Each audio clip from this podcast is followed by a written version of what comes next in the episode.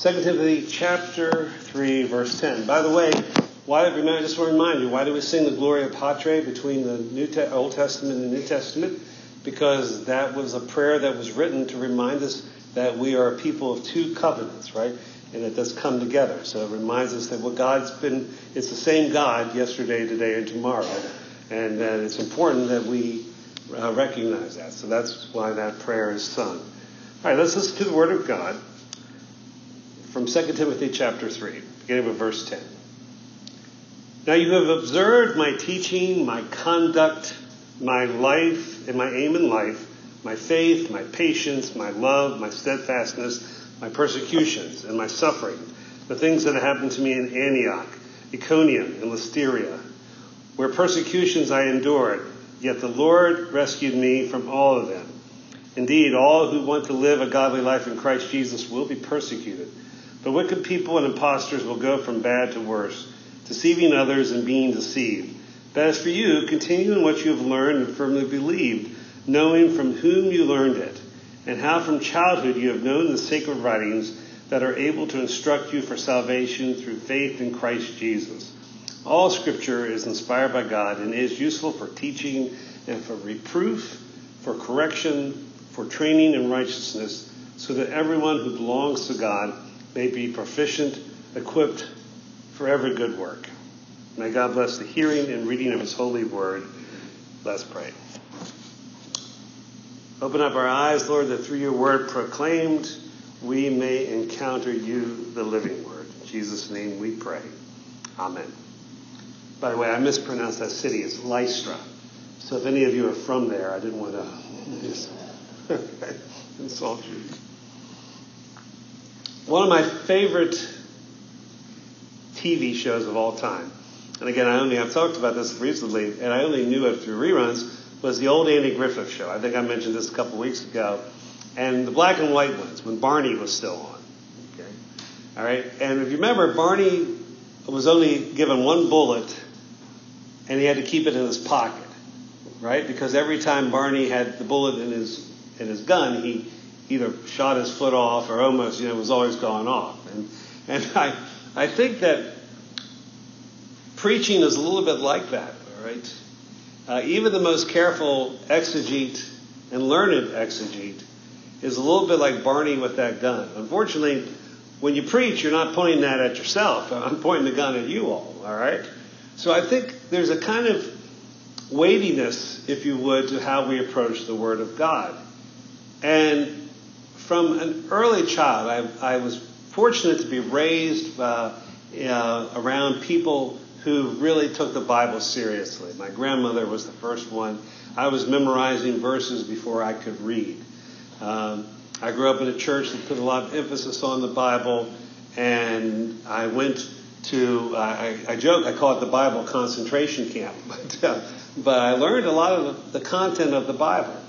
So by the time I was graduating from high school, uh, I literally had books of the Bible memorized. I had a lot of knowledge, but but that was actually at a critical juncture where where I began to to see some problems. And I, there were two things that happened during my early college years that that kind of shaped um, a quest, if you would, to how to handle the scriptures. And both of them happened among people who took the Bible very seriously.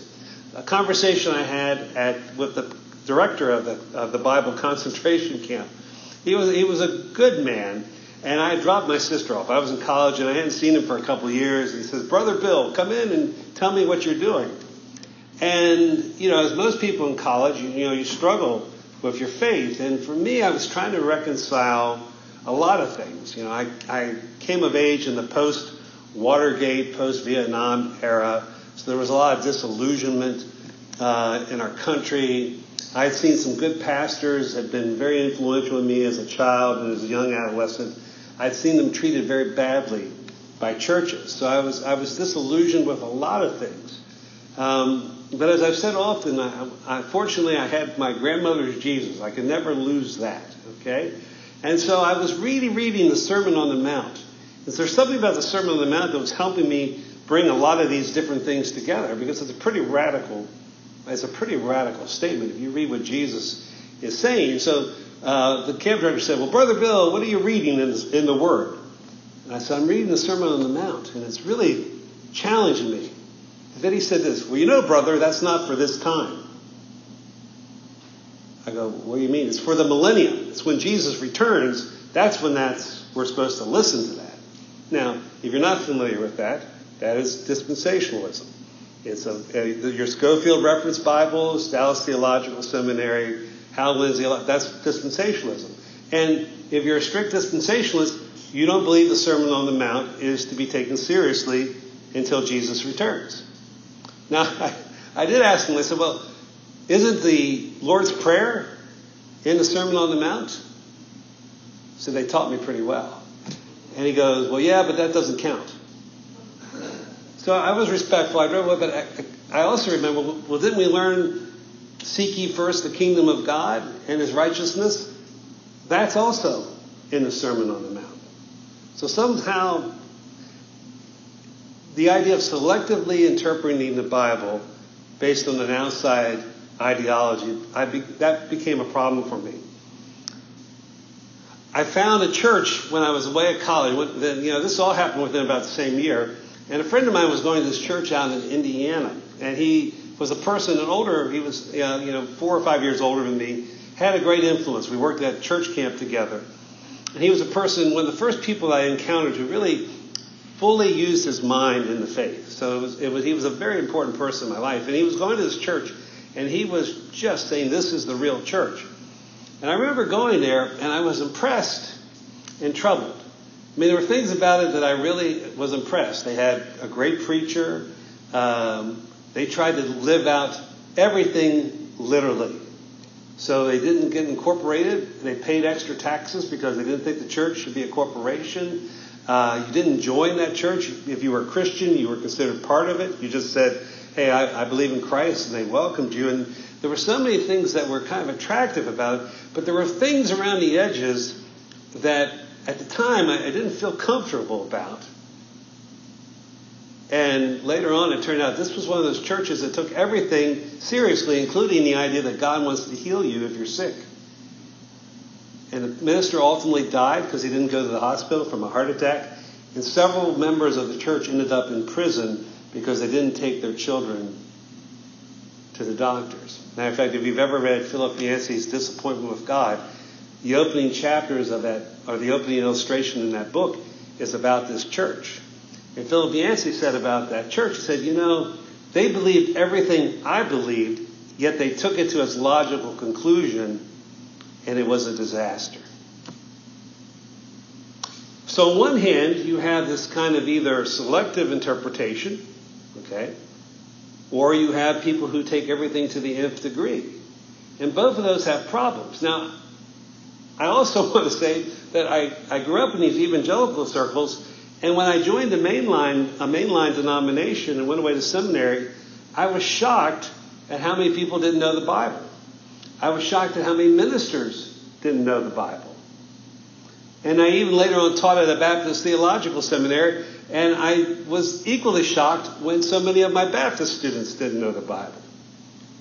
So, on one hand, you have people who take the Bible very seriously, but do some selective work with it, or don't do selective work, and both things end up problematic. Or then you have people, and we're kind of in that mainline group, who have neglected the Bible. So, where do we find, I don't even know if we need to find balance, but where is the right road to go? Okay, where is this light unto our path, as we talked about with the kids? You know, I think, first of all, there's some common sense involved. Now, when 1 Timothy tells us all scripture is inspired by God and useful for teaching, for reproof, for correction, and for training in righteousness, I'm fairly certain that Paul didn't have in mind quantum physics, neuroscience, and the platforms of American political parties. Okay, in other words, you know, the Bible wasn't written to be applicable directly to everything. All right? In other words, you want your doctor not learning his or her trade from the book of Leviticus. Okay? You want your neuroscience not to be studying the brain from the book of Revelation. And I'm pretty sure none of us want any of our politicians guiding our country from the book of Judges. Okay? Though we certainly could use a little more Jesus inspired behavior, right? from all of our politicians. See, I think we all need to read the Bible more and read it more critically and more devotionally. But we have to understand that the Bible is of a certain order that the principles are applicable to everything, right? Okay? But they don't necessarily speak directly to everything, okay? And that's an important thing to keep in, in mind, okay? So, you know, we can, we can, we can God bless our, our uh, Mennonite brothers and sisters um, and our Amish brothers and sisters, but I think we all realize that, you know, even, even I, I had, I've had friends and I grew up among many of them, and it was amazing how they all had to make kind of adjustments, okay?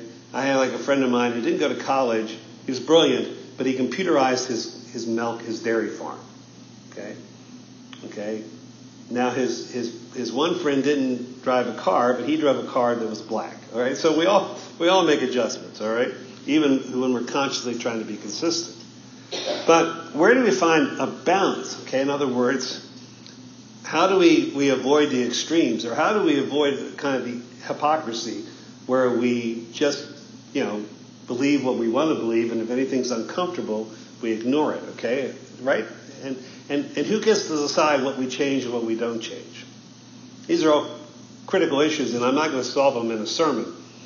But I think is a helpful guide, and, and, for, and 2 Timothy 3.16 is a central verse about what is the meaning of Scripture, I think it's important to recognize that something every group does, Every denomination, every non denomination, every Christian, consciously or unconsciously, has what we call a canon within a canon. In other words, we have a part of the scriptures that we use to interpret the rest of the scriptures. Okay? So, for instance, the Reformation has often read the whole New Testament through the eyes of we are justified by faith alone, Martin Luther's insight. Okay? It was a powerful corrective to the late medieval church, but it has its limitations. Okay? I would suggest that there are two really important guidelines or lenses by which to look at the scriptures that it may, they may not be perfect, but we're probably always on pretty solid ground if we use these two lenses of scripture as we approach what does it mean that the Bible is inspired. And I think the first lens, and the most important one, is the lens of Christ. In Colossians chapter 1, we are told that Christ is the image of the invisible God, the firstborn of all creation. For by Christ all things were created in heaven and on earth. Okay, and he goes on in verse 19. For in him all the fullness of God was pleased to dwell, and through him to reconcile all things. Okay. So the first lens and, and, primary lens we as Christians look at the scripture is through the lens of Christ. Okay? God, the revelation of God is Jesus Christ. As we're told here in Colossians, and it's in other places as well. Okay? So what is the Word of God, capital W, Word of God? Well, the Gospel of John helps us out, right? In the beginning was the Word. Now, the Word is logos, and that's a loaded term but when John is saying in the beginning was the Word, and the Word was with God, and the world was created through God's Word, and then it goes on to say, and the Word became flesh, what's the Gospel of John talking about? Who is the Gospel of John talking about? Jesus. Okay? So Christ is the revelation of God.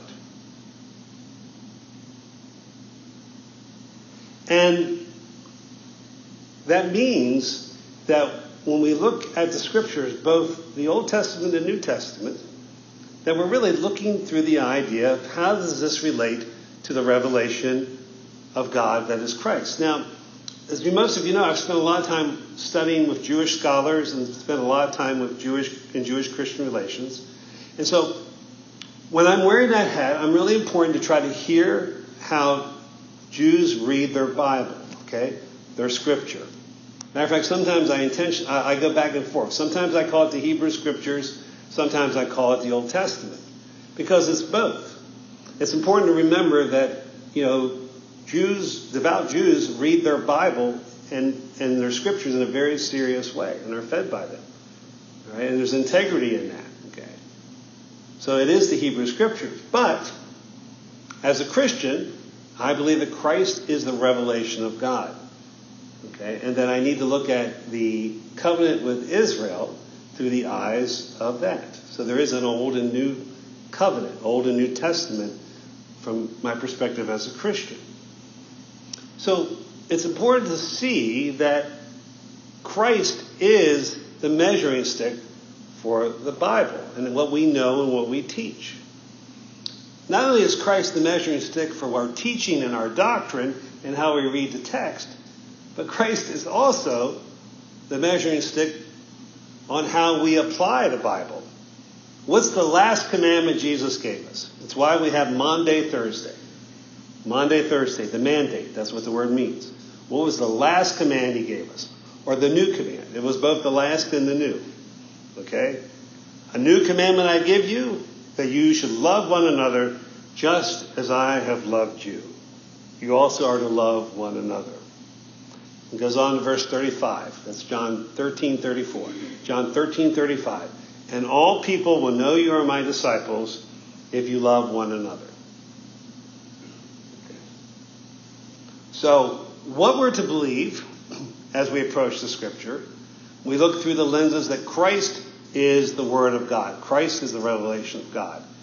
Well, how are we to apply the teachings of the New Testament? How are we to live? Well, do we reflect the love of Christ to each other and to the world? So if you think of those two lenses and you approach 2 Timothy 3:16 that all scripture is inspired by God and is useful for teaching, for reproof, for correction, and for training in righteousness. So if you begin to think about that, so in terms of teaching and training, what we should believe and how we should live in a positive way these principles need to be viewed through the revelation of God. And as we read a text, how does this help me love as Christ love? So, how does the text reflect Christ? And how does the text help me show the love of Christ to my brothers and sisters and to the world? So that's the teaching and training part. And the reproof and correction, well, it's just the same as above. All right? How does this passage confront me that I'm not living in the love of God? How does this passage confront me saying I'm not acting in the way of Jesus? I've said this before. It's one of my favorite quotes uh, by Martin Luther. The Bible is our enemy because every time we read it, it destroys us. I once heard a, a preacher say that, and I think this was Clarence Jordan actually, um, the great Clarence Jordan, that if you're listening to the gospel stories and you identify with Jesus, you've gotten it wrong, right? Because usually we wouldn't be, we're not Jesus in the story. We're the disciples who are confused, are telling them what he should do, are running away? Or we're the religious people who don't like what Jesus is saying? But almost never are we the righteous Son of God. But that's what's good news about it. It, it helps us be better, right? What kind of parent would you be if you never disciplined your children? Right? I was talking to a colleague of mine.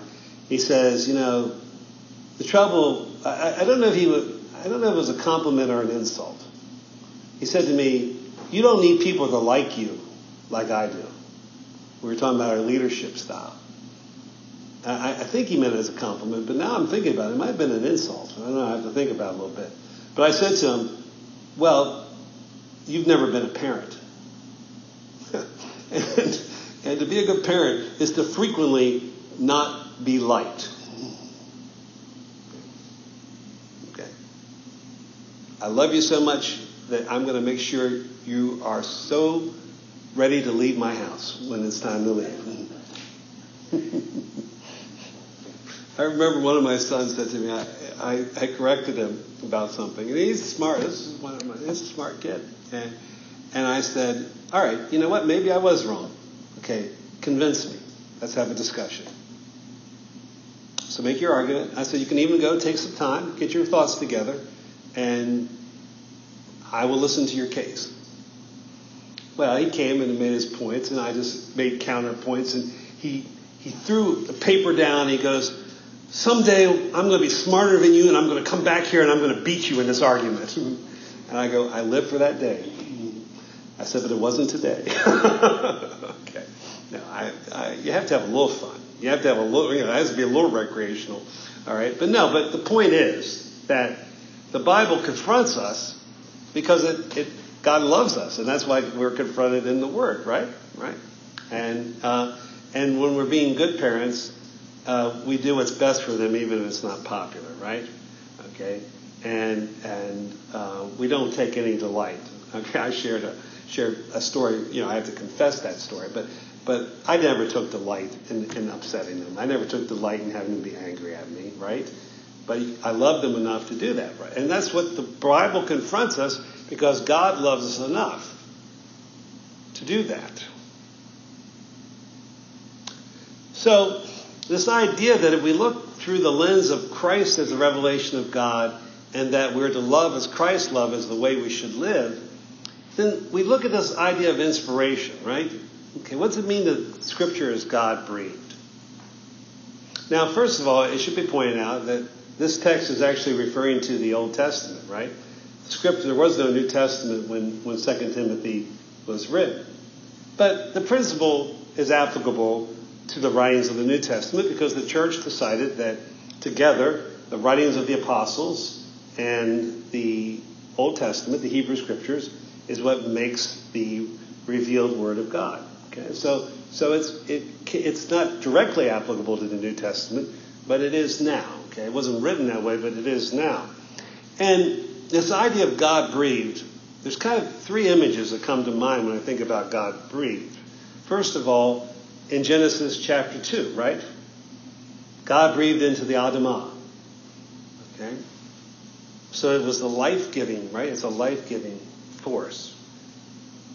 In John, after the resurrection, Jesus breathed on the apostles, or the disciples, there are disciples in John's gospel. He breathed on the disciples the Holy Spirit. John has a different kind of Pentecost than Luke Acts, okay? And then we have this passage here that Scripture is God breathed. Okay, you probably have heard this before, but the word for breath and spirit is the same in, in, in, in Hebrew, and, and that idea carries over into the Greek New Testament.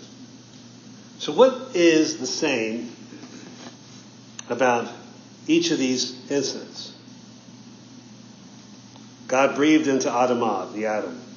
God, Jesus breathed the Holy Spirit on the disciples. Paul says Scripture is God breathed. Well, there's two things, right? Each is initiated by God. God the Father, God the Son, the resurrected Christ. And the idea of the whole Trinity really is involved in the inspiration of Scriptures, right? and each requires a human partner. Okay, right? Okay, I mean, God does the breathing, but Adam does the living. Christ does, the resurrected Christ does the breathing of the Holy Spirit, but the disciples, who by the way had just, what did the disciples, what had they just done? They had run away, denied him, doubted him. This motley crew What's Christ do when he's first time he sees them? He gives them the gift of the indwelling Spirit of God. And Scripture is given to human vessels.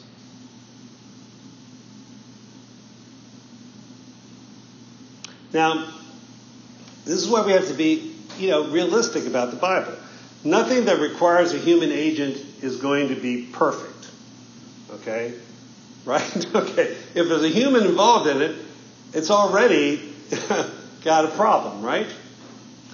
If you take an ineffable truth, let's say the grace of God, the mercy of God, God's sacrificial love, as soon as you put that in words, you're already eliminating it, right? I think probably all of us, in the most important and poignant moments of our life, whether they be sad or beautiful or joyful, we don't have the words for it, right? Why do we often get kind of, when we start talking about the people we love most in our lives, why do we get choked up about that? Well, because it's, it's, it's beyond words, right? It's something very deep. And humans have limitations because we can't live beyond the time we're in. Okay? So it's important to see that because humans were going to mess up the world, that didn't stop God from giving us life. Because the church was going to get a lot of things wrong, that didn't keep Jesus from giving the Holy Spirit to his followers. And the same thing, because there's all kinds of problems with putting God's you know, insight into words, and all those problems are what comes along with being human, nonetheless, it was God's intent that we have a written revelation, a written record, a, a witness to the revelation of God in Christ. So, the bottom line is that the scripture is an amazing gift that God has given us. The Word of God written. It is an amazing gift that came through people from different times and places, but with the same limitations that you and I have. And because we all are going to be tempted to read the scriptures selectively, and we have to, right, because we live in different times, nonetheless, it's important for us, first of all, to read them, secondly, to know them, third, to understand them, but also to approach the word humbly. I'm not saying, like Barney Fife, you need to keep the bullet in your pocket. But you should approach the Word of God with a kind of humility, a kind of wonder, and a kind of openness to let the Spirit of Christ not only guide you in the inspiration, but may the Spirit of Christ, the person of Christ, the teachings of Christ, guide you in how you apply it. What I've laid out here is not perfect, nor is it complete. But I think if we keep our eyes on Christ, if we try not to live or interpret a passage in a way that does damage to the person of Christ, or if we pull out a principle of Scripture and try to apply it in a way that leads us away from anything Jesus would have ever intended, then I think that's a pretty good guide to bring us back, right? Does this idea, does this position show the world that we love Jesus and love each other? Do people see Christ in how you teach and understand His Word?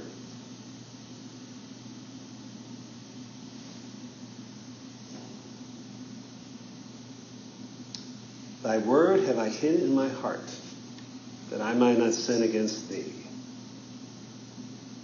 May we always hide that word um, in the image of the Christ, who shows us not only who God is, but who we're supposed to be as humans. In the name of the Father, Son, and Holy Spirit. Amen and amen. Let us stand together and proclaim what we believe in the words of the Apostles' Creed.